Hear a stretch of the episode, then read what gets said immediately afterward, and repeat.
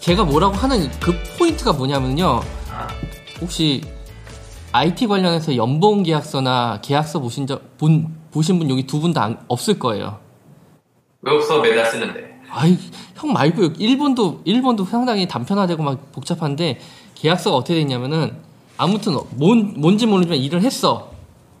주에, 주에 40시간 일했어. 그러면 얼마 준다. 그러니까 밥값, 차비, 모든 것을 다 포하고 그 다음에 그 사대 보험 비용까지도 본인한테 전가시킨 경우도 있어요. 사실 뭐냐면은 그 굉장히 심각하게 뭐냐면 회사가 보호해 회사가 줘야 되고 원청업체가 보호해야 될 기본적인 비용까지도 개인 그 프리랜서한테 다 전가를 해요. 그런 계약서들이 요즘 횡행하고 있어요. 한국에서? 지금 예, 스타트업에서는 그런 경우가 별로 없어요. 스타트업이나 이런 쪽은 좋은 사람 모시려고 목숨 걸고 그러는데 SI 쪽에선 특히나 심각하게 말도 안 돼요. 계약서가 그 기- 이름이 기억이 안 나는데 그 뭐지? 포괄임금. 아 맞아요 포괄임금 말도 안 되는 계약서가 존재를 하니까 그런데 그런 데가 뭐냐면 일본 같은 블랙 기업이라고 하는데 한국에서는 그 용어 자체가 없어요 아예 뭐라고 얘기해야 돼 그런 말도 안 되는 회사에 대해서는 아, 근데 그 한국에서 지금 음. 얘기하는 그 포괄 임금이 뭐예요? 아, 좀 얘기 드리면 예. 저는 이렇게 IT 노동자뿐만 아니라 대한민국의 포괄 임금제라는 게 좀 많아요. IT뿐만 아니고. 그러니까 이게 뭐죠? 원래 저는 얘기. 좀 드려볼게요. 그러니까 아마 뭔지는 아시는데 이름을 포괄임금제라고 하는 걸 모르시는 건데요. 보통 네. 대한민국 이제 주 40시간이 법으로 정해져 있고 거기에 연장근로 12시간 이렇게 돼 있는 거거든요. 그 한국에서 법이 근데 40시간 일하시는 IT 노동자는 없을 것 같고요. 근데 어쨌든 그러면 계약서를 주 40시간에 뭐 월 300만 원 이렇게 쓰고 그다음에 플러스 되는 연장 근로 12시간에 대해서는 추가 근로 수당을 주게 돼 있어요. 근데 한국에서는 너는 그 어떤 어떤 그러니까 뭐 몇 시간에 얼마다 이런 거 없이 그냥 한 달에 300만 원 써놓고 거기 아까 데니스 말한 것처럼 밥값 뭐 본인 뭐 교통 이런 거 보면 뭐 추가 근로 네가 60시간 일하든 70시간 일하든 그냥 300만 원 고정인 게 되게 한국에서 어. 만연한데 특히 IT 노동자분들은 아까 같이 뭐 1년에 한 일을 석 달에 해내라 100일에 해내라 이런 게 많기 때문에 IT 업계에서 4, 5천 받는 분도 그분이 실제 일한 시간으로 나눠보면 다른 업계 자동차 공장에 다닌 이런 노동자들 보면 그 아시겠죠? 그분들은 8시간 일하고 그 뭐 추가 근로 이런 게 되게 잘 기록돼요. 공장에서 제조업 노동하시는 분들은 그런 분하고 비교해 보면 진짜 4, 5천 받는 게 아니에요. 시간당 근로 시간으로 따지면 2, 3천 받는 수준밖에 안 되는 게 이, 이 IT 업계는 되게 많아요. 근데 아까 뭐 네이버 이런 데 좋은 여건에서 1억 받는 이런 분들은 되게 극소수고요. 제가 사실 많이 만나거나 이런 분들은 음. 정말 집에서 재택하시는 분들 포함해서 아니면 일 있을 때만 몇 개월 이렇게 그 무기경 신정도 되는 분들 이런 분들 되게 저 많이 만나고 아까 동일노동 동일임금 얘기도 하셨는데 사실 노동법의 그 기본 철학이에요. 우리나라도 그렇고 아니 한국도 그렇고 외국도 그런데 동일가치 노동 동일임금 이제 현대 정직원이나 아니면 거기에서 이제 도급 바닥에서 일하는 뭐뭐 뭐, 파견직. 뭐 파견이든 용역이든 일하는 사람이나 똑같은 일을 하면 같은 노동에 대해서는 같은 돈을 주게끔 노동법이 돼 있어요. 한국 노동법이. 근데 다들 의아하실 거예요. 이게 무슨 말인가. 우리나라 법이 그게 어디 지켜지나 하는데 그게 실현되려면 저는 이제 우리 좀 PM이나 약간 그 뭐라 그러지? 그 그런 거 하시는 분들 있죠. 그 뭐 프로그램 짤 때도 이걸 한번 아 그렇지 건축 설계하는 것처럼 설계 도면 관리자, 그리는 분 관리자. 있잖아요. 관리자. 관리자. 예. 이렇게 설계한 이렇게 좀 지어보지 하면 또 거기서 벽돌 쌓고 이런 분들도 있는 거잖아요. 근데 한국은 진짜 건설, 건설 현장에서도 벽돌 쌓는 분들 이런 분들이 그 노동 가치를 되게 인정을 안 해주고 IT 업계에서도 뭐 단순한 직업이라고 소위 얘기하는 그런 분들도 너무 가치 없이 인정을 안 해줘요. 근데 그런 나라는 진짜 잘 살지 못해요. 그분이 하시는 일이 얼마나 단순하든 대체할 수 있던 간에 그래도 성실하게 하루에 8시간 그 이상 일을 하면 적정한 대우는 해줘야 되는데 거기서부터 무너져 있는 것 같아요. 하고 아마 네. 이 방송을 이제 지금 진행하시는 몇 분은 거기랑 거리가 있는 것 같지만 좀 그런 문제까지 같이 다 해결하지 아- 않고서는 네. 네. 아 그렇지 뭐 이게 정치 방송은 아닌데 이제 저의 정치적인 관심은 예, 거기까지 이제 스펙트럼이 좀 넓어 넓어요. 제가 제가 그 예전 저도 이제 가끔 뭐 칼럼도 쓰고 이럴 때 이 주제에 대해서도 몇 번 얘기한 적이 있는데요, 저도 이 그 문제가 왜 해결이 돼야 되냐면 약간 이제 저는 그걸 약간 어떻게 비유를 했었냐면은 이 꽃이 피기 위해서는 흙이 좋아야 되거든요. 맞아요. 그러니까 이, 이, 이 흙이 막 건조하고 푸석푸석하면 꽃이 필 수가 없어요. 맞아요. 그래서 그 정말 실력 좋고 창의력 있고 도전 정신이 있고 이런 이제 사람들이 정말 뭐 창업도 하든 뭘 뭘 하든 정말 그런 사람들은 정말 스타 개발자가 돼서 뭐 잘 나가고 그럴 수도 있고 하지만 기본적으로 그 전체적인 문화가 어, 비옥해지려면은 어, 이렇게 정말 그 생존 임금이라 그러나요? 뭐 그런 거에도 미치지 못하는 그런 대접을 받으면서 일하는 사람들이 있어서는 안 되죠 그 사회에서. 네. 뭐 생활 임금이라고 하는데 생존 임금이 더 와닿긴 하네요. 말씀. 아. 요새 쓰나요? 생활 임금이란 표현을 한국에서 써요. 그러니까 최저 임금은 그야말로 최저 임금인 거죠. 그러니까 그 이하는 주어서는 절대 안 되는. 근데 요새는 대한민국이 다들 최저 임금만 주는 일자리가 너무 많아요. 그러니까 아 진짜. 예, 최저임금은 정말 고급 도안 주면 불법이야 이 정도지만 최저임금이 생활임금은 아니거든요. 생활이 안 돼요 그거 받아서는 학생들이 아르바이트로 사이드로 할 수는 있을지 몰라도 근데 생활임금은 그리고 제가- 뭐 예, 두또 사람 세 사람 가, 네 맞아요. 가족들이 예. 좀 이렇게 같이 살아갈 수 있는 정도의 임금이 안 되죠. 예전에 그 제가 아는 60대 프로그래머 미국 아저씨가 얘기를 했어요. 2차 세계대전 끝나고 자기가 대학을 다녔는데 한 달 정도 알바를 하고 유럽 여행을 한 6개월 동안 다닐 수 있었다는 거예요. 예. 그것도 폭스바겐 하나 사고 음, 그리고 생활이 됐다는 거예요. 음. 네, 인간의 삶이라는 게 그게 거기서부터 시작된다고 얘기를 그럼요. 하더라고요. 그건 좀 되게 극단적인 경우고 극단적인 경우가 아니라 그 정도까지는 아니어도 기본- 아마 그 정도까지는 아니어도 하루에 정해진 시간 뭐 너도 뭐주 40시간이던 뭐 어쨌든 일하고 나서 그걸로 자기 생활하고 좀 노후 대비도 하고 그리고 자식도 키우고 이게 가능해져야 된단 말이야. 뭐 유럽에 가서 뭐 여행하고 차 사고 이런 것까지는 바라지도 않아. 아니 저- 청춘이 젊은 청년들이 뭐냐면은 꿈을 가질 수 없는 그 지경까지 밀어붙였어요. 사실 그 지점 통계적으로 봤을 통계 통계 허수가 많은데 그러니까 깜짝 놀라는 게 내가 한국에 있을 때가 벌써 15년 전인데 그때랑 지금이랑 대기업은 물론 많이 올라갔어 많이 올라갔는데 그러니까 잘 조그만한 중소 프로그램 소프트웨어 업체들의 신입 연봉이 그때랑 똑같아 떨어져서 물가만 올랐어. 이거는 사실상 연봉이 떨어진 받는. 금액이 똑같은 거야 요 포인트 중에서 그 입법 활동을 정리를 해야 되는데 입법 과정이 굉장히 불투명하 저희가 봤을 때는 이도 안 이도저도 아닌 법이 딱 나왔어요. 근데 다시 정리를 해야 되는 게 뭐냐면 공공기관 하도급이 걸렸을 때 생겨나는 사실상 하도급을 심하게 한 회사들도 굉장히 많거든요. 음. 근데 실제로 3대 IT 회사 예. 금융회사, 금융회사는 우리나라에서 컨트롤 될 것 같아요. 그 금융 지주사들 이런 급에 있는 업체들에 대해서는 좀 더 강력하게 규제를 해야 되지 않을까요? 제가 제가 노, 제가 얘기하는 거는 대부분의 스타트업, 대부분의 이제 이제 한국의 이제 트렌드를 이끌어가는 그 스타트업 기업들에 대해서는 많은 문제가 없어요. 얘네들은 20, 대부분 10시간 일하던 20시간 일하던 자기 즐거움과 자기 미래를 위해서 땀을 흘리는 사람들은 언젠가 이익을 환수하거나 스톡 옵션이나 대박이 나요. 대부분. 다 그런 건 아니죠. 다 그런 건 아니지만 한 1, 0.1% 정도, 0.01% 정도는 뭐 흑수저에서 금수저가 될 수 있는 거예요. 제가 아는 어떤 분도 계시는데 그분도 말도 안 됐어요. 그냥 소주 한 잔, 2006년에 소주 한 잔 하면서 망했다 했는데 지금은 조단위 기업의 CEO가 돼 있어요. IT가 세상을 바꿀 수 있고 계층을 뛰어넘을 수 있다고 생각하는데 그 계층의 가장 밑에 공공기관 SI나 이런 SI 쪽이 일을 하는 사람들에 대해서 빨대 꽂듯 나쁜 짓을 하는 사람들이 존재를 한다는 것에 대해서는 제가 분노를 하고 있어요. 이게 대한민국의 전체 현실은 아니지만 이런 노동자들이 보이지 않게 상당히 많다는 거예요.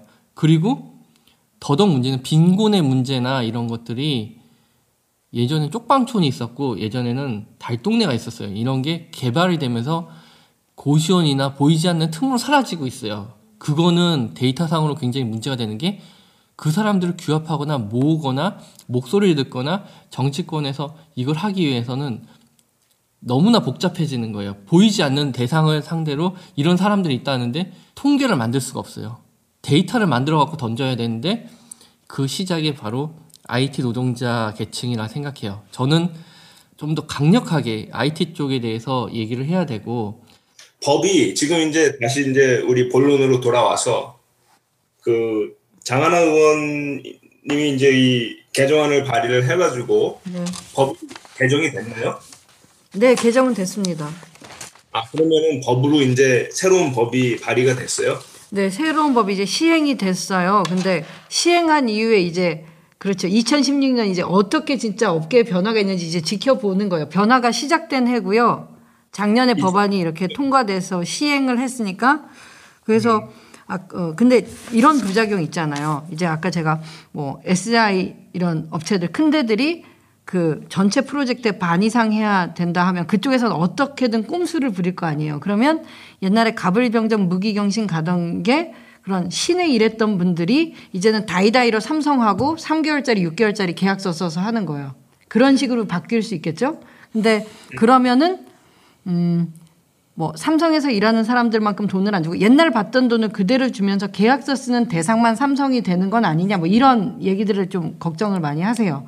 근데 뭐 뭐라 그럴까 그 일단 삼성하고 직접 그 기간제로 계약을 하면 예전보단 좀 덜을 받는 거랑 또 일하는 기간은 그래도 옛날보다 늘어날 것이다 이런 예측은 좀 하고 있어요. 옛날에 단계가 좀 많았을 때보다 같은 이제 1년에서 뭐, 뭐 1, 2개월로 줄여들었던 게 좀 늘어나진 않을까? 뭐 그런 절대, 예측. 절대 그러잖아요. 제가 제 개인적인 생각은 뭐냐면요.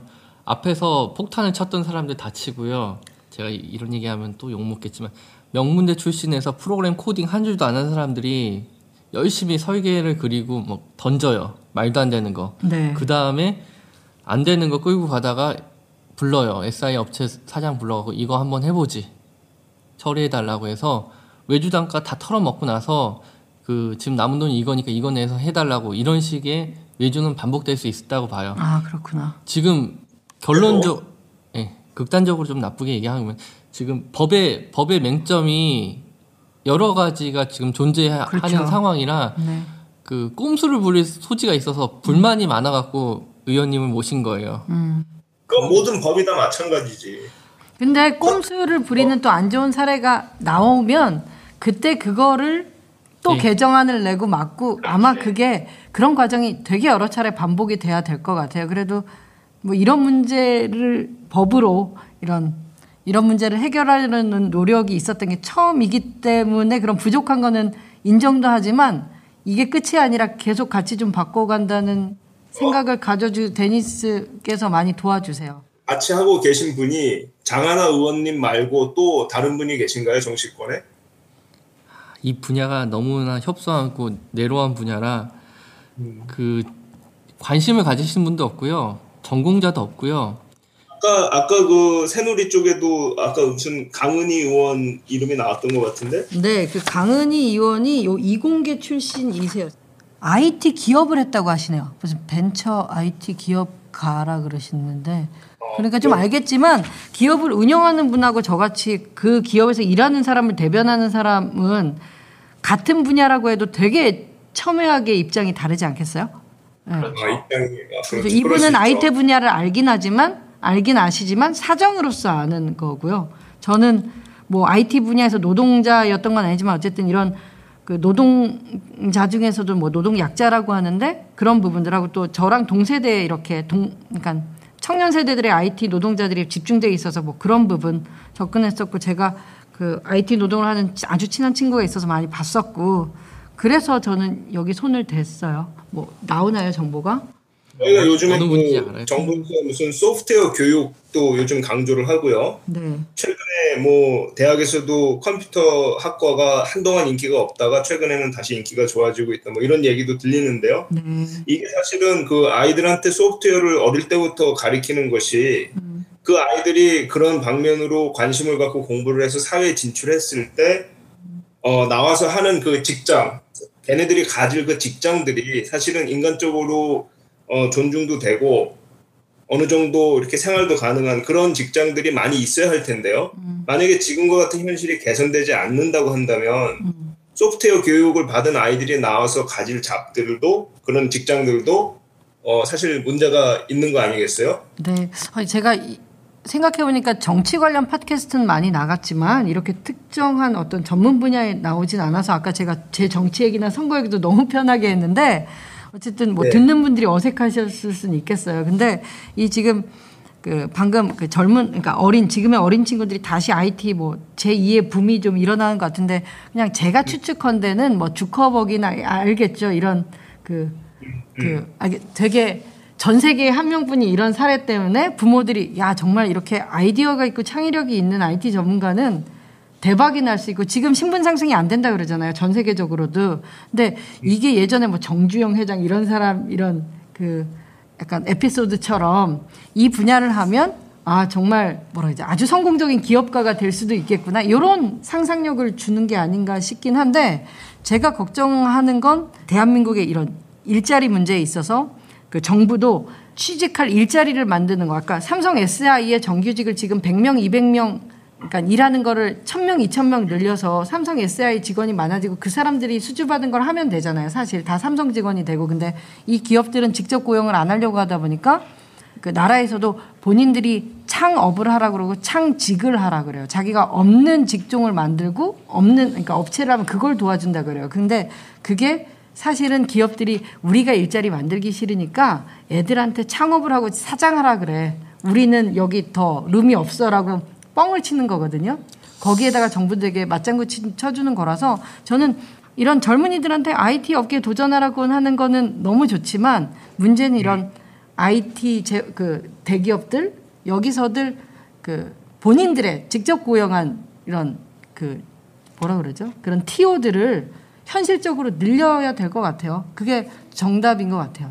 지금 뭐 페이스북 같은 경우도 뭐 기부도 많이 했고 뭐 애기 나가지고 기념으로 막 기부도 많이 하고 거기 다니는 그 직원들한테도 되게 좋은 대우를 해주고 이런데 그거는 정말 전 세계에 하나밖에 없는 일이에요. 그거는 저는 모델이 되는 게 아니라 그냥 구경거리나 토픽감밖에 안 된다고 생각해요. 그러니까 좋은 기업을 만드는 거나 그 일하고 싶은 기업을 만드는 것은 굉장히 큰 노력과 자본이 들거든요. 음, 그뭐 그래서- 기업가가 착하길 바라는 게 아니라 정부가 되게 규제를 해야 돼요. 그러니까 기본 기본적으로 이제 뭐냐면 그러니까 달려가는 룰 자동차라도 달려간 룰이 정확해야지 사고가 안 나거든요. 지금은 뭐냐면 서부 개척 시대와 같아요. 그냥 룰이 없어요. 아, 맞아요. 그냥 그냥 강자가 그냥 총을 밀어붙이는 거예요. 든 어, 총을 예. 든 사람이 정인 거죠. 그런 그런 식의 그 비즈니스가 벌어지고 있어요. 우리가 이제 스타트업 업계로 들어온 사람들은 잘 체감 못하겠지만 그런 식으로도 가고 있고요. 그 다음에 한 새벽 2시, 3시에 전화 받고 싶어 하는 사람 누가 있겠어요. 그런 일들도 빈번하게 발생하고 있고요. 그, 그거 5분, 10분 동안 일 처리한 거 밤에 전화하는 게 어떤 뭐 일로 대우를 얼마나 페이를 해줘야 되냐 이런 얘기도 나올 수가 있어요. 하지만 이 이런 블랙 기업들, 즉 일본도 그 금융 자유화나 이제 계속 노동시장 자유화가 심해지면서 인터넷 카페에서 사는 사람들까지 나타났거든요. 굉장히 심각한 문제가 돼요. 뭐냐면 사회가 뭐냐면 정상적으로 예측이 안 되는 사람들이 늘어나면 늘어날수록 혼란이 커지거든요. 차라리 그런 것을 위해서 차라리 저도 이렇게. 정, 정보통신부를 부활시켜서 거기에 프로그래머를 1000명, 2000명을 뽑는 게 차라리 낫다고 생각해요. 공공기관용으로. 어, 굉장히 간단해요. 그것도 진짜 맞는 말씀이세요. 네. 그래서 공공기관 프로그램들이 굉장히 많거든요. 웹사이트나 관리가 안 돼요. 차라리 직고용을 해갖고 정부에서 직고용을 해갖고 구급 공무원 뽑아갖고 프로그램을 하던가 아니면 단기 고용이라도 3년, 5년 충분하게 시켜놓고 나서 장기적으로 사이트를 관리하는 게 훨씬 낫다고 생각해요. 그게 훨씬 더 저렴하고 훨씬 더 신뢰성 있는 개발이 나온다고 생각해요. 진짜 우리나라는 그 이번에 그 청년 뭐 일자리 문제 해결하려고 노 사정이 고통 분담하자 그러지만 정부도 고통 분담하는 거 없고 기업들도 사측도 고통 분담하는 거 없어요. 노동자의 고통만 되게 그 강요를 하고 있어요. 아까 같이 그 이제 공공 발주가 계속 많잖아요. IT 관련해 가지고. 그렇죠. 그러면 그런 게 언제 어떤 그 일감이 나올지 모른다 그러면 계속 외주를 주지만 꾸준히 항시적으로 비슷한 일이 있으면 직접 고용하는 게 원칙이에요. 그리고 그걸 정부도 하지 않으니까 뭐 민간 기업이 하라는 게 CR도 안 먹히는 거고요. 방금 정말 어, 생각 제가 못했던 부분인데 좀 그 공기업 있잖아요. 그러니까 정부에서 운영하는 이런 그 개발을 하는 음. 공기업, 공사, 공단 이런 거좀 충분히 만들어도 될 것 같아요. 지금 보면 홈페이지 간단하게 홈페이지를 얘기하면은 그 예를 들면 구용 홈페이지도 있고 시 그다음에 군, 구 다 있어요. 그런 거 다 합치면 지자체가 뭐 엄청나게 맞아요. 있을 거 아니에요. 그걸 다 합쳐 갖고 하면은 충분하게? 아 S사 외주 아 그러기도 하고요. 뭐 작은 우리 요새는 중소기업. 뭐 네, 노- 농촌 어촌 마을들도 우리 마을, 마을 알리기 홈페이지 이런 거 수주 다 주고 하는데 뭐 거기엔 SI 안 꼈다 그래도 제가 생각하는 건 너무 또 싼 값에 막 막 이어지는 건데 이게 공사가 있으면 공단이 있으면 되게 적정한 임금을 줘야 되는 그죠? 헐값에 쓰지 예. 못하게 규제를 할 수가 있잖아요. 특히 예. 공공에서 발주하는 건 우리 세금으로 사실 다 만드는 거잖아요. 그렇죠. 무슨 어디 산업부 홈페이지, 뭐 청와대 홈페이지 다 여기 있는 분들이 돈 벌고 월급에서 떼간 돈으로 만드는데 그러면 그 사람들이 홈페이지를 만들어준 사람한테 적절한 대우를 해야 된다는 이런 요구는 국민들이 할 수 있잖아요. 근데 정부가 수주하는 것도 똑같은 상황이잖아요. 지금은 더 심각하거나. 그러니까 이거는 공공 부분부터 제대로 안 하면서 삼성한테 하라면 하겠냐고요. 똑같아요. 그냥 저는 이제 패러다임 바꿔서 정부가 그냥 프로그래머들을 청년 실업 그런 거 필요 없이 20살, 25살 청, 청년들한테 고용을 해요. 고용을 해서 홈페이지 관리를 맡겨도 수천 개 홈페이지가 나와요. 그러면 개발자가 몇 명이 들어가겠어요. 디자이너가 몇 근데- 명이 들어갔고. 근데 그것은 어떤 의미에서는 임시 방편이 될 수도 있어요. 왜냐면 그 본인의 입장에서는 그 프로그래밍을 배워가지고 자기 같으면 정부 기관 무슨 홈페이지 관리하고 싶겠어?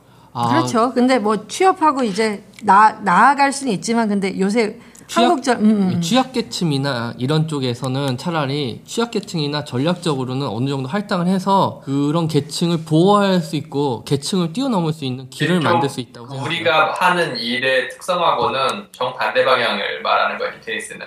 예를 들어서 실제로 그런 정부기관에서 어떤 개발을 하고 이러는 것들이 이제 미국 지역이나 이런 데서 실제로 바- 이제 하고 있는 거거든. 근데 아. 그쪽에서 일하는 개발자들은, 그러니까 공무원처럼 일하는 개발자들은 다 어떤 사람이냐면은 실제 한업 선장이나 뭐 그런 기업에서 충분히 일을 하고 나중엔 좀 나이가 들거나 어떤 이제 어. 가족하고 더 많은 시간을 보내고 싶어서 좀 여유로운 일을 하고 싶어서 온 사람들이야. 그쪽은. 음, 아, 뭐 그럴 수 있겠네. 케이스가 다양한 케이스가 있겠지만 음. 일단 그러니까 청년 실업을 그거랑 연관시키려고 아, 너무 망가진 문제가 복잡해지지. 아, 너무 망가진 사업에 대해서 차라리 뭐냐면 그 민간 기업한테 했을 때 민간 기업의 적절한 이윤을 보장할 필요가 없이 직접 할 경우에 훨씬 더 더 고quality로 나오고 보- 고용 보장이 된다는 거죠. 아이디어는 아 여러 가지가 내가 지금 생각한 논리는 이제 고용 보장이나 이런 걸 떠나가지고 이제 마침 이제 좀 정부 시책에 관련된 분이 나오셨으니까 이제 말씀드리고 싶은데 현대사회가 지금 되게 갈수록 IT랑 밀접해지고 있잖아요. 네. 특히 이제 각자 가지고 있는 이 휴대폰이 이제 스마트폰으로 되고 스마트 기기가 다 보편화되면서 IT가 생활하고 떨어뜨려서 생각할 수가 없는 상황이에요 지금 사실 그죠? 음.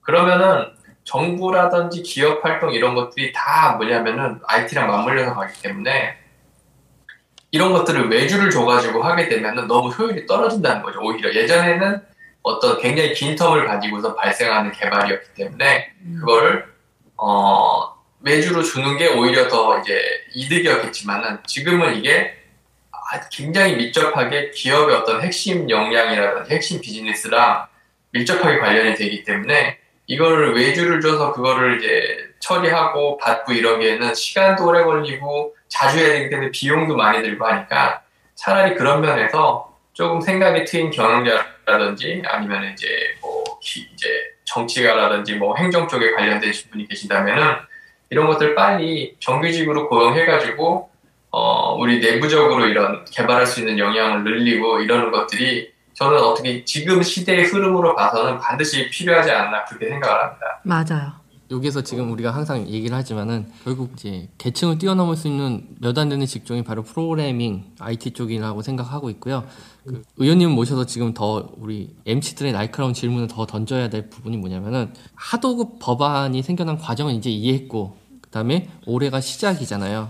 그러면 이제 정, 정견을 한번 발표해 주셨으면 좋겠거든요. 간단하게 이 우리 개발자들을 위한 어떤 얘기 한마디 좀 해주시면 또 뭐가 있을까요? 노동시장의 입장에서 소프트웨어 쪽이 좀 더 특별한 특별하고 자유화가 좀 심한 분야잖아요. 그래서 어떤 의정 활동을 펼치실 건지 아니면 앞으로 입법을 어떻게 더 확대하실 건지 원래도 부족했겠지만 그래도 법안 만들어진 게 지금 반쪽짜리가 돼서 통과가 됐으니까 그거 AS죠. 보완하려는 작업은 계속 할 거고요. 근데 오늘 이렇게 그 나는 프로그래머다 방송에 출연한 계기로 제가 이런 일을 하는 것도 뭐 좀 더 많은 분들이 아셨을 것 같고 아이디어들을 저한테 좀 많이 주셨으면 해요. 제가 이 분야에 대한 전문성이 떨어져서 법 만들기가 되게 힘들었어요. 아까 같이 그분들이 어떻게 연락을 하면 돼요? 이메일이 있습니다. 이메일 네. 그 원더 휴먼 골뱅이 gmail.com 제가 그거 어떻게 알려드려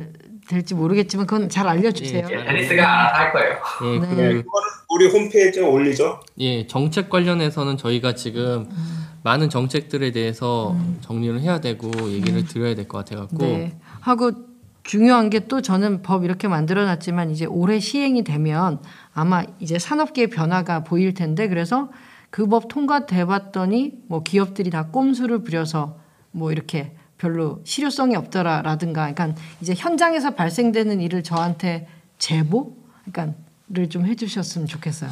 피드백을 드릴 수 있도록 좀 네. 준비를 하고요. 네, 감사합니다. 이제 제일 중요한 게 그죠.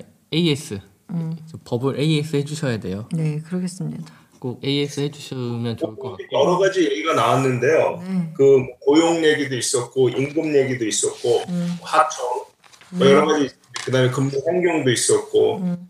자 오늘 오늘 쭉 얘기했던 것 중에서 어 우리 의원님이 생각하실 때 제일 중요한 핵심 키워드를 하나만 꼽으면은 뭐가 될까요? 그러니까 그 한국에서 지금 화두는 노동 시간이에요. 지금 노동 시간. 네.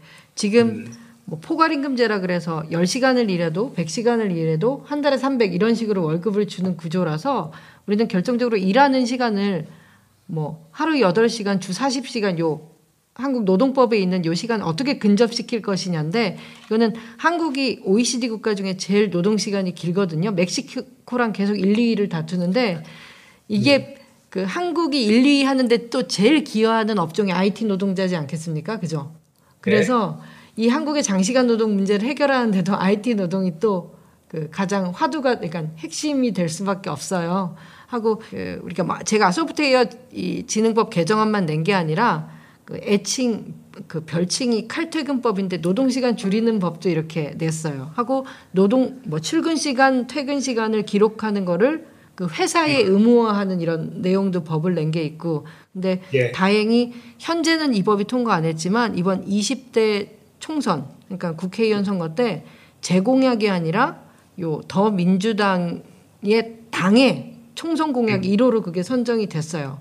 왜냐하면 청년들의 일자리를 늘리기 위해서 네. 지금 일하는 사람이 노동 시간을 좀 줄여야지 거기에 룸이 나오잖아요.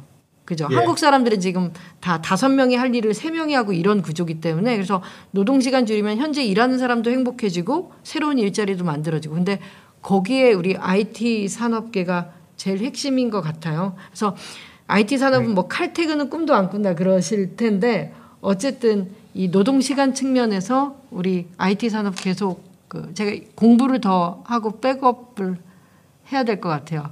그러니까 저한테 많은 정보나 이렇게 지식들을 전달해 주십시오. 열심히 하겠습니다. 그 오늘 그 말씀하신 내용 중에서 이제 핵심 키워드는 노동 시간이고요. 근데 이게 사실은 제가 굉장히 정확하게 잘 뽑아셨다고 생각이 되는 게 아까 이제 그런 말씀을 하셨잖아요. 그 IT 문제가 IT만의 그 독자적인 문제가 아니라 사실은 그 한국 사회의 그 노동 문제 전체와 연관되어 있는 문제다. 이제 이렇게 말씀을 하셨거든요. 네. 그런 측면이 당연히 있고요. 그와 동시에 어, 이 아이 소프트웨어 개발이라는 것은 어떤 일정한 그 특수성이 있어요. 그러니까 굉장히 그 정신적인 노동이거든요. 네. 물론 이제 육체가 기반이 돼, 체력이 기반이 돼야 되는 그런 정신 노동인데 이게 어 예를 들어서 밖에서 무슨 건물을 어 뭐 아까 이제 벽돌 우리가 쌓는 이야기를 했는데 그런 근육으로 하는 일이 아니라 이 개발은 사실 이제 순수하게 두뇌 활동으로 하는 그런 노동이기 때문에 휴식이 절대적이에요. 네. 그래서. 이 그 출퇴근이라는 것이 그 다음에 이제 방금 집어주신 노동 시간이라는 것이 그 개발의 특수성을 고려했을 때 정말 정확하게 잘 집어주신 게 아닌가 이제 그런 생각이 드네요. 네. 제가 그 IT 잘 모르긴 하지만 이제 어릴 때부터 정말 아이들한테 청소년한테 컴퓨터 이런 그 프로그램 기술만 가르칠 게 아니라 한국은의 교육이 뭐 창의력이라든가 기발한 아이디어들을 되게 어릴 때부터 싹을 자르는 류의 공교육을 하잖아요. 입시 네. 위주로 하고 그래서 그런 대한민국 교육 상황에서 애들한테 프로그래밍이라든가 이런 IT 지식을 전달하면 성공한다는 환상을 좀 깼으면 좋겠고요. 어릴 때부터도 좀 창의력을 기를 수 있고 기발한 아이디어를 가질 수 있는 교육을 하지 않으면 우리 IT 강국 될 수 없고 뭐 주커복 이런 거 한국에서 전 죽었다 깨도 못 난다고 봐요. 그러니까 의원님이 창의력을 말씀하시니까 제가 한마디만 말씀을 드릴게요. 창의력이 어디에서 나오는 거냐면요. 사람이 심심해야지 나오는 게 창의력이에요. 와 백수의 생활과 함께 잉여로운. 생활이 있어야 돼요. 바쁜 사람한테는 창의력이 나올 수가 없어요. 아, 그렇기 때문에 요즘 우리 아이들은 창의력을 가질 공간이 없죠. 네 맞아요. 놀지도 못하고 예. 어, 진짜 뭐 이게 방송이 좀 이제 뭐라 그러지 한정된 주제로 해야 되긴 하는데 어쨌든 한국 학생들은 예전처럼 학교나 집에서 뭐 엄마 아빠나 선생님이 때리고 회초리 이런 거 없긴 한데 전 지금 애들한테 이렇게 막 공부시키고 뭐 영, 어릴 때부터 영어 공부시키고 맨날 성적 이렇게 경쟁시키고 이게 과거에 엄마 아빠가 이렇게 회초리 때리던 시절보다 더 심한 아동학대라고 생각하거든요. 뭐 정말 그렇죠. 대한민국은 아동학대 국가야. 국가적으로. 근데 진짜 우울한 거는요. 그렇게 해가지고 그 진짜 소중한 시간을 날려가면 인생에 한 번, 두 번 다시 온- 오지 않는 그 시기잖아요. 네. 어른이 되고 나서 사실 30대 10년이나 40대 10년은 큰 차이는 없는데 음, 아이 때 그 몇 년은 어마어마한 거거든요. 근데 맞아요. 그렇게 해서 그렇게 공부를 하는데 나중에 커서 아무런 도움이 되지 않는 거예요. 맞아요. 예, 지금 없어지니까 쓰여지지 않을 지식들 네. 전혀 인생에 도움이 되지 않는 그런 거에 어마어마한 시간과 노력과 게- 거기다가 이제 그 부모의 피와 땀과 눈물을 갈아 넣고 있는 거죠. 음, 극단적인 경쟁이 있으니까 음. 얘기가 뭐냐면은 타워팰리스 사는 애들하고 그 밑에 있는 가난한 집의 애들 사는 데하고 초등학교 등교 거부까지 했잖아요. 음. 극단적인 이기주의고 개그 근데 그게 되게 조작- common, common sense가 됐어. 그런 어떤 일반 상 다- 그게 당연하지 않냐고 얘기하는 사람들이 있으니까 음. 뭐가? 이건 무슨 얘기예요? 가난 그러니까 그 어떤 동일한 지역에 고급 아파트가 세워졌어요. 예, 그래서 좀 가난한 집 아이들, 소득이 낮은 집 아이들하고 같이 학교를 다니게 되니까 그게 싫다고 이제 그거를 그거에 대해서 되게 상식과 어긋나는 일이잖아요. 음. 근데 그거를 가지고 그럼 그게 당연하지. 그럼 같이 공부를 해야겠냐. 그런 것들도 지금 그게 지금 상식이 바뀌어가고 있, 있다라는 거죠. 상식이 바뀌어가고 있는 게 아니라 있네. 어. 인간의 기본적인 뭐랄까 공교 public education 공교육 시스템을 무너뜨리려는 시도죠. 그러니까 자기네들 계층과 그룹과 리, leading을 이제 grouping 하려고 계속 하는 건데 글쎄요 이게 바람직한 현상일까요? 전 어떤 경우도 봤냐면요. 뭐 성이 있었어요. 성에 친구네 집에 놀러 갔어요. 엘리베이터 탔는데 띵 누- 눌렀어요. 눌렀는데 초등학생들이 탔는데 저층을 딱 누르니까 아저씨는 불쌍하구나. 작은데 그 못 사는 못 사신 못 사는 사람이네. 이렇게 얘기한 거예요. 아, 얘가? 초딩이. 같은 엘리베이터에 엘리베이터에서 뒤에 거의 이제 꼭대기층을 누른 애와 음, 저층을 저층을 누른 저희들 딱 보면서 아저씨는 못 사는구나 하니까 아유 니네 부모님 교육이 그러 그 수준이니까 불쌍하네요 진짜. 불쌍하다. 이렇게 얘기를 뭐라고 얘기했어. 아무튼 그때 얘기하고 나서 초딩한테 또 아 그렇게 그걸 얘기하고 나서 뭐 했냐면은 초딩한테 발끈하기는 어 그게 뭐냐면 굉장히 기분 나빴는데 결국 돌아 돌아서 저한테 연락이 오더라고요. 그 뭐? 뭐모 회사 임원의 임원의 자제분이었던 거예요. 그, 그 CCTV를 자기, CCTV를 CCTV를 봤대요. CCTV를 까고 입, 그 들어왔던 추, 내역을 확인한 다음에 까서 연락을 한 거예요. 와 진짜 대단하다. 아니 자기가 뭘 얘기를 했는데 그게 중요하지 아뭘 얘기했냐면은 부모님이 그따위로 교육을 시키니까 문제가 되는 것 같다고 좀 세게 얘기했죠. 이게 뭐래요 연락이 와서 뭐래 예, 좀 세게 얘기하더라고요. 그래서 제가 더 세게 얘기해줬죠. 그래서 그 위에 사장한테 전화해줬죠. 뭐라고 뭐라고 하냐면 이러이러한 사태가 있었는데 이러이러하고 당신네 기업이 정신이 정신머리가 있냐고 바로 전화를 해줬죠. 계층을 나누는 거에 대한 것을 어린 애들조차도 교육을 하고 너네 집 뭐 사니? 자동차가 뭐니? 부모님이 뭐하니? 그리고 이런 얘기가 너랑 친구할래 안 할래? 기준점이 되는 나라가 정상이 아니라고 보는 거예요. 이런 사회를 이런 사회를 만들어가는 것을 그 IT 업종에서 사실상 뭐냐 계층은 뛰어넘어 갑자기. 계층을 뛰어넘고 이제 뭔가 성공을 해요. 그래도 불안하게 보는 사람들도 많고 그래요. 이- 아무튼 제 얘기의 산으로 갔지만 제 얘기 요점은 그 경제 자유화 그러니까 미국이 시작한 경제 자유화가 글로벌 글로벌화라는 단어가 극단적으로 우리 사회를 계층화 계층화와 그다음에 각종 뭐랄까 노동자인데 노동자가 아닌 사람들을 만드는 과정이 너무나 좋지 않다는 거죠. 그 장하준 교수의 책이 있어요. 그 책이 착한 사마리아인 사다 사다리 걷어차기 이런 책들을 보면은 그 계층화와 함께 뭐냐면은 인간의 기본적인 존엄을 위협하는 그런 과정들이 너무나 잘 나타나 있어요. 그래서 키운 미국의 신자유주의가 들어와서 그런다 그랬는데 여기 미국 애들은 그렇게 안 커요 아, 그게 예. 그게 그 교육이 엄청나게 좋은 교육이에요. 어, 여, 여기 애들은 적어도 정신이 그렇게까지 황폐해지지는 않아요 아 그러니까 미국하고 잘못된 건 다 미국에서 들었다 그러는데 이게 들어올 아니. 때 수입이 잘못돼서 뭐냐면은 안 그래 우리나라에만 있는 거야. 아니 근데 미국 제가 안 살아봤고 안 가봤는데 뭐 미국하고 이렇게 비교하기 힘든 게 이제 방금 데니스가 얘기한 거는 한국은 뭐 한국도 슬럼이 없진 않아요. 근데 되게 별로 없고 그런 슬럼에 살 만한 사람들이 뭐 타워 팰리스 밑에 이렇게 숨 스며들어 있어서 잘 아- 눈에 안 보여요. 근데 미국은 되게 분리돼 있잖아요. 영화에서처럼 그런가요? 영화에서 네, 좀 그래요. 어. 못 가는 지역이 있고 저도 이제 안전한 지역이 있고 전혀 갈 수 없는 지역이 있고 막 그렇고 이제 학교라는 거 미국 애들이 어떻다라고 하기에는 너무 천지 차이라서 네. 근데 한국은 이게 분리가 안 되고 같은 데 있다 보니까 되게 분리되기를 원하고 미국을 지향하는데 이제 타워필리스 사는 분들은 좀 따로 있으면 우리도 그렇게 안될 거라고 근데 모르겠어요 저는 뭐가 좋은지는 모르겠지만 어쨌든 아까 그 왜 약한 모습 보이세요? 공교육이라는 거는 음. 삼성의 후계자든 현대의 후계자든 그다음에 삼성의 노동자든 같은 자리에서 같이 밥 먹고 같은 교육을 하면서 기본적으로 인간의 존엄을 배워야 되는 게 공교육의 시작이라 봐요. 그게 무너진다는 것 자체가 좋은 포인트가 아니에요. 이게 노이즈고 시그널이 굉장히 안 좋다고 보고 있어요.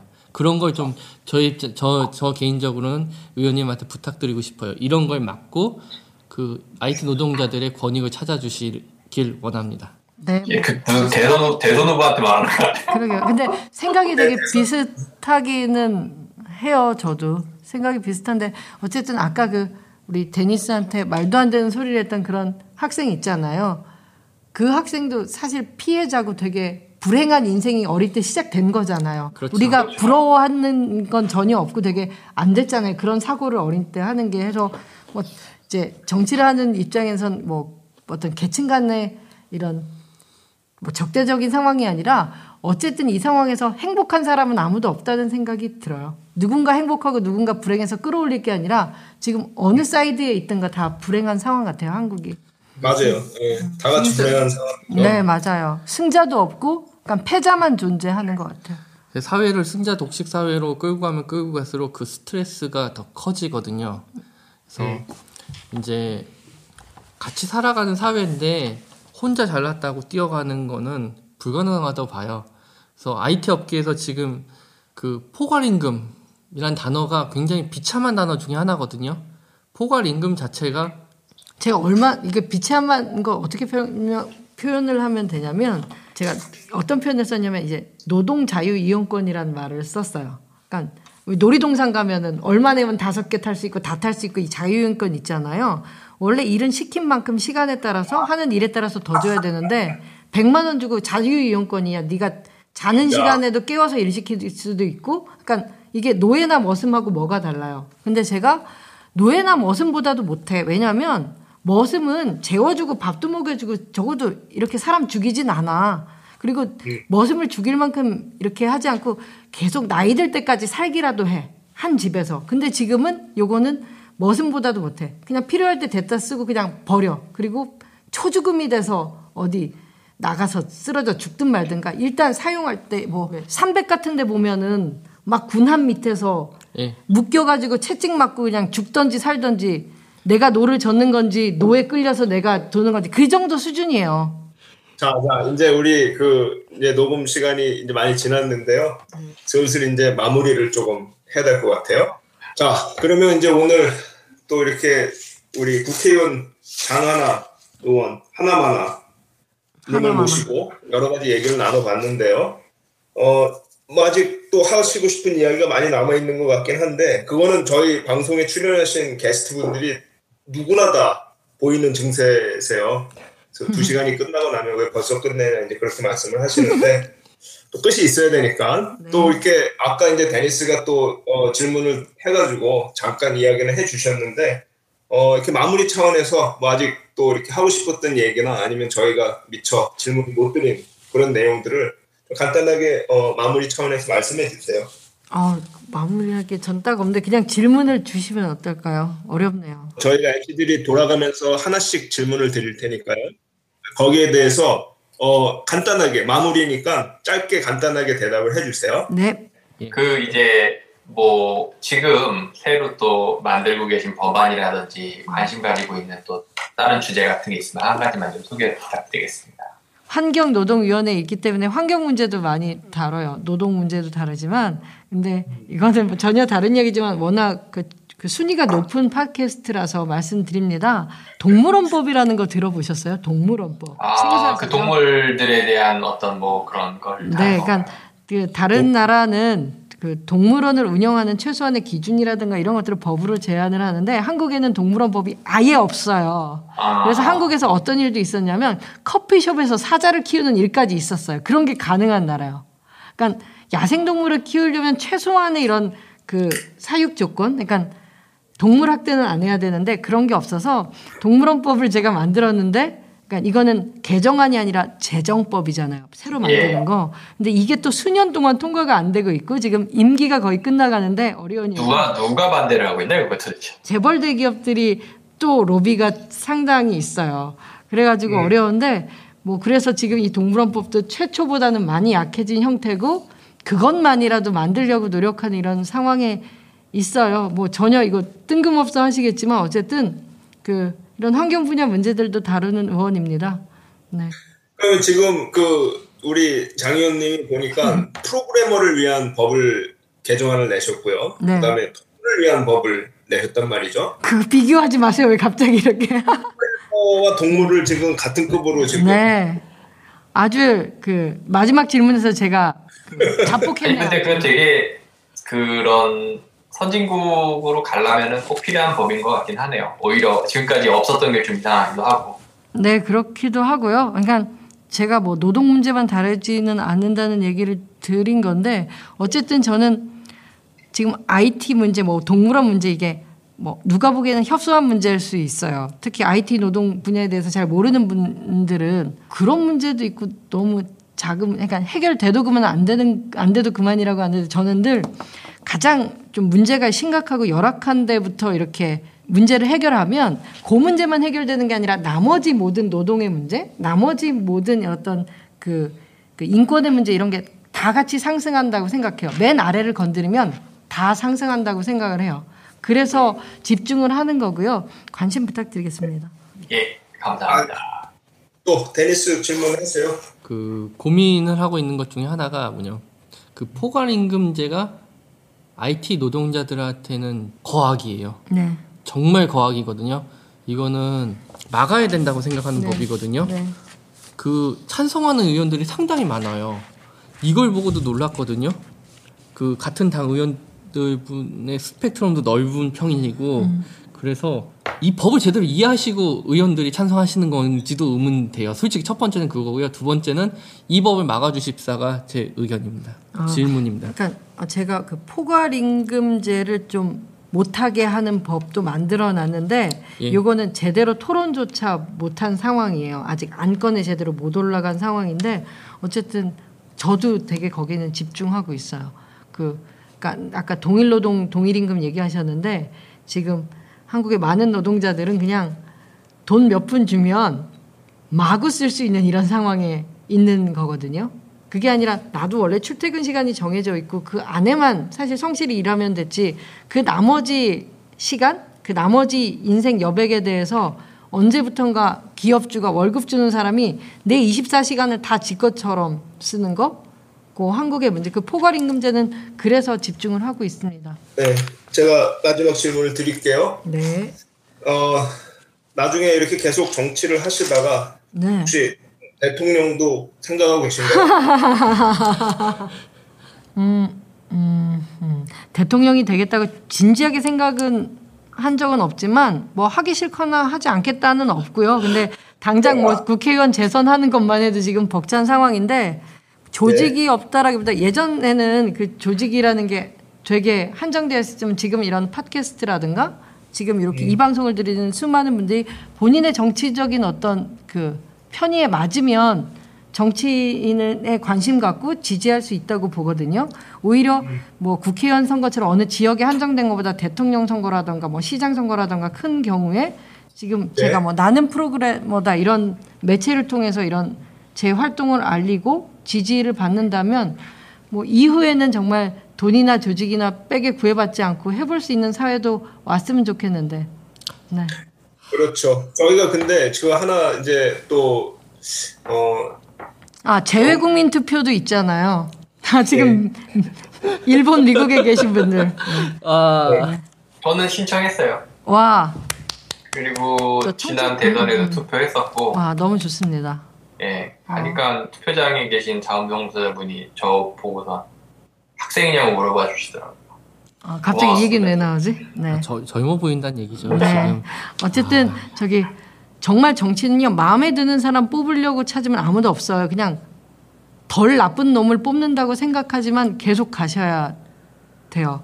제가 마지막에 이제 뭐 일단 두 달도 안 남았거든요. 두 달 정도 국회의원 선거. 근데 뭐 어떤 분들은 그날도 쉬지 못하고 일해야 되는 분들도 계시고 여러 케이스 있을 거예요. 근데 지금 뭐 사전 투표라고 해서 주말에 미리 투표하는 제도도 있고 좀 있는데 정말 잠잘 시간도 부족한 거는 알지만 제발 투표를 해 주십사 하고 부탁드리고 싶어요. 그게 오늘의 이런 문제를 해결하는 것과 정말 관련이 있어요. 근데 내가 투표해 봤자 상관없다고 해버리면 또 소프트웨어 진흥법 개정안 같은 것도 물먹는 거예요. 안드로메다로 가는 거고. 그 얘기 드리고 알겠- 싶어요. 예, 관련이 깊은 관련이 있죠. 네. 예. 오늘 또 이제 청취하시는 분들이 어, 그말 이제 또 새겨 듣고 투표 많이 하실 거예요. 뭐 감사합니다. 누구를 찍는지 그건 본인의 자유고요. 네, 저희 정말요. 방송이 저희 그 장하나 의원님 모셨지만은 그게 뭐 꼭 그 어떤 특정 정치 정당이나 뭐 이런 네. 쪽에 대한 저희 방송으로서의 인도르스먼트는 아니거든요. 다 필요 그- 없고요. 그냥 투표만 해주시면 된다고 봐요. 아, 그렇죠. 아. 예. 투표는 뭐 민주 시민으로서의 권리고 또 음. 의무니까 네. 어, 그거는 얼마든지 저희가 어, 이야기를 할 수가 있죠. 자, 그러면 이제 우리 어, 오늘도 많은 장시간 녹음했는데요. 우리 그 각자 어, 오늘 방송 소감 얘기하고 마무리합시다. 예. 아 저는 그 재밌는 방송을 한 것 같아요. 편집 지옥이지만 주말 없는 삶을 이렇게 보내는 거에 대한 그 무궁한 재미를 느꼈어요. 재미를 느꼈고요. 그다음에 이제 선거나 이제 입법 과정에 대한 어려움을 토로해 주셨는데 만족하지 못하는 이런 법이지만은 시작을 했다는 것이 중요하고 앞으로 더 네. 보강하고 올해 이 IT 관련한 하청 도급 관련한 문제가 많이 개선되길 바래요. 네, 그렇죠. 그게 핵심이죠. 우리 입장에서는. 예, 뭐 저는 이런 거에 관심 일단 가져주셔서 되게 고맙다는 말씀 드리고요. 음, 그리고 좀 이제 개발자들 물론 지금 계속 쭉 얘기하지만 바쁘신 거 알지만은 어, 현실적인 문제들이니까 이런 거에 누군가가 나서서 하고 있다라고 하면은 좀 의견도 많이 주시고 어, 참여를 해주시는 게 우리가 좀 사는 세상을 조금씩이라도 더 좋게 만드는 그런 방법이 아닌가 싶습니다. 그래서 이제 처음부터 막 100, 100을 다 저희가 확 어느 순간에 세상이 살기 좋은 세상이 되는 것 같지는 않고 음, 이제 해마다 일씩 일씩 증가를 해나가면은 그게 이제 100년 내 100이 되는 거죠. 그런 식으로 요번에 이런 법이 일단 이런 거에 대해서 하도급을 막겠다는 법안 자체가 생겼다는 거에 저는 큰 의의를 두고 싶습니다. 앞으로도 어, 열심히 활동해 주시고 어, 잘 요번에 선거도 잘 하셔가지고 네, 앞으로 좋은 어, 활동 많이 해주셨으면 합니다. 예, 오늘 나와주셔서 감사합니다. 감사합니다. 저도 오늘 어, 굉장히 재밌었고요. 우리 그 특히 늘 다른 방송할 때 게으름을 부리던 데니스가 이렇게 평상시에 좀 이렇게 방송을 열심히 해줬으면 하는 그런 생각을 잠시 해봤고요. 다른 아, 방송에 재미없는 방송을 많이 하니까 그래요. 재밌는 방송을 해야지 인생에. 데니스는 자기가 관심이 없으면 재미가 없는 방송이야. 아니, 어, 맞아요. 캐릭터니까 그건, 그건 근데 셋 다 마찬가지긴 해. 어, 그렇지. 자, 뭐, 어, 오늘, 어, 장하나 의원, 하나마나. 자, 우리 오늘 중요한 얘기 너무 많이 해주셨고요. 아까 핵심이 노동 시간이야, 노동 시간. 개발자는, 어, 시간이 필요한 사람들이에요. 그, 대기업이든 뭐 어디든 개발자들을 고용하는 사람들은 제발 요걸 좀 알아줬으면 하는 바람이 있어요. 쉬지 못하는 개발자는 아무 일도 할 수가 없어요. 자리에 앉아만 있을 수 있지 일을 할 수가 없어요. 그거를 좀 제발 좀 알고 어, 어, 개발자들한테 그 노동 시간이라는 측면에서 좀 배려를 해줬으면 하는 이게 노동자들한테만 좋지 않은 게 아니라 진짜 말씀하신 것처럼 노동 시간을 줄여줘야 이거는 기업에게도 좋고 누구에게도 좋은 일이잖아요. 그렇죠. 진짜 노동 시간이 오늘 핵심이긴 하다. 그리고 이제 플러스 알파로 포괄 임금, 노동 예. 자유 이용권. 어, 저는 이런 식으로 얘기를 하거든요. 멘탈은 공짜가 아니다. 음 맞아요. 그러니까 정신력이라는 것들도 어느 정도 쉬워져야지 다시 차오르는 거지. 음, 내가 어떤 의지만 가지고선 열심히 한다 그래서 그게 나올 것 같으면은 뭐 지금의 우리가 알고 있는 이 세상이 많이 달라졌겠죠. 음. 음, 더 이제 효율적으로 생각하고 일하고 어, 그런 것들이 좀 지금 우리 사회에 필요하지 않나 이렇게 생각합니다. 알겠습니다. 자 그러면 오늘 우리 어, 또 좋은 시간 보냈고요. 자 그러면 이제 끝을 낼까요? 우리 마지막 구호를 뭘로 하지? 우리 장하나 의원님이 프로그래머를 외치 주실래나? 똑같이 하시죠. 어느 프로그램을 전통의 하면 되겠네. 너는 아, 그거는 똑같이 좀 하시죠. 똑같이 그전과 똑같이 하시죠. 왜그 어, 그래? 이게 전통이 돼야지 200회 1000회까지 다 똑같이 하는 거예요, 누구나. 우리 같이 해 주셔야 돼요. 다음에 이제 설리나 그 아이유가 나와도 똑같이 할 거예요. 내 마음을 설레게 하고 그래 왜? 왜 그러세요? 아 이게 자 합시다 끝냅시다. 자, 예, 자 오늘 수고 많으셨습니다. 자, 우리는 프로그래머다. 프로그래머다. 네. 수고하셨습니다. 아이고.